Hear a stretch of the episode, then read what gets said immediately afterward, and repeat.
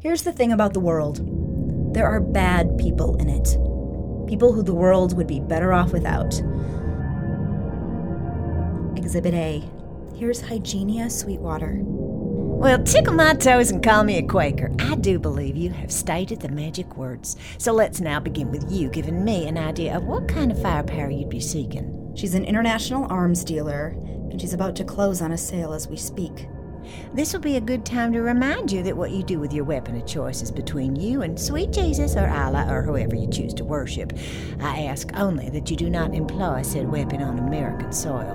What with my daddy, God rest his soul, being a veteran of two, possibly. And Hygienia's got plenty of company in the villainy department. The world is full of trash that needs to be taken out. That's my job. The best part is, thanks to the wonders of modern technology, I can do it all in my pajamas at home over the phone. Yeah, I kind of like my job. so, enough about me. What do you do for a living? Cosmic Deletions. Coming sooner than you think.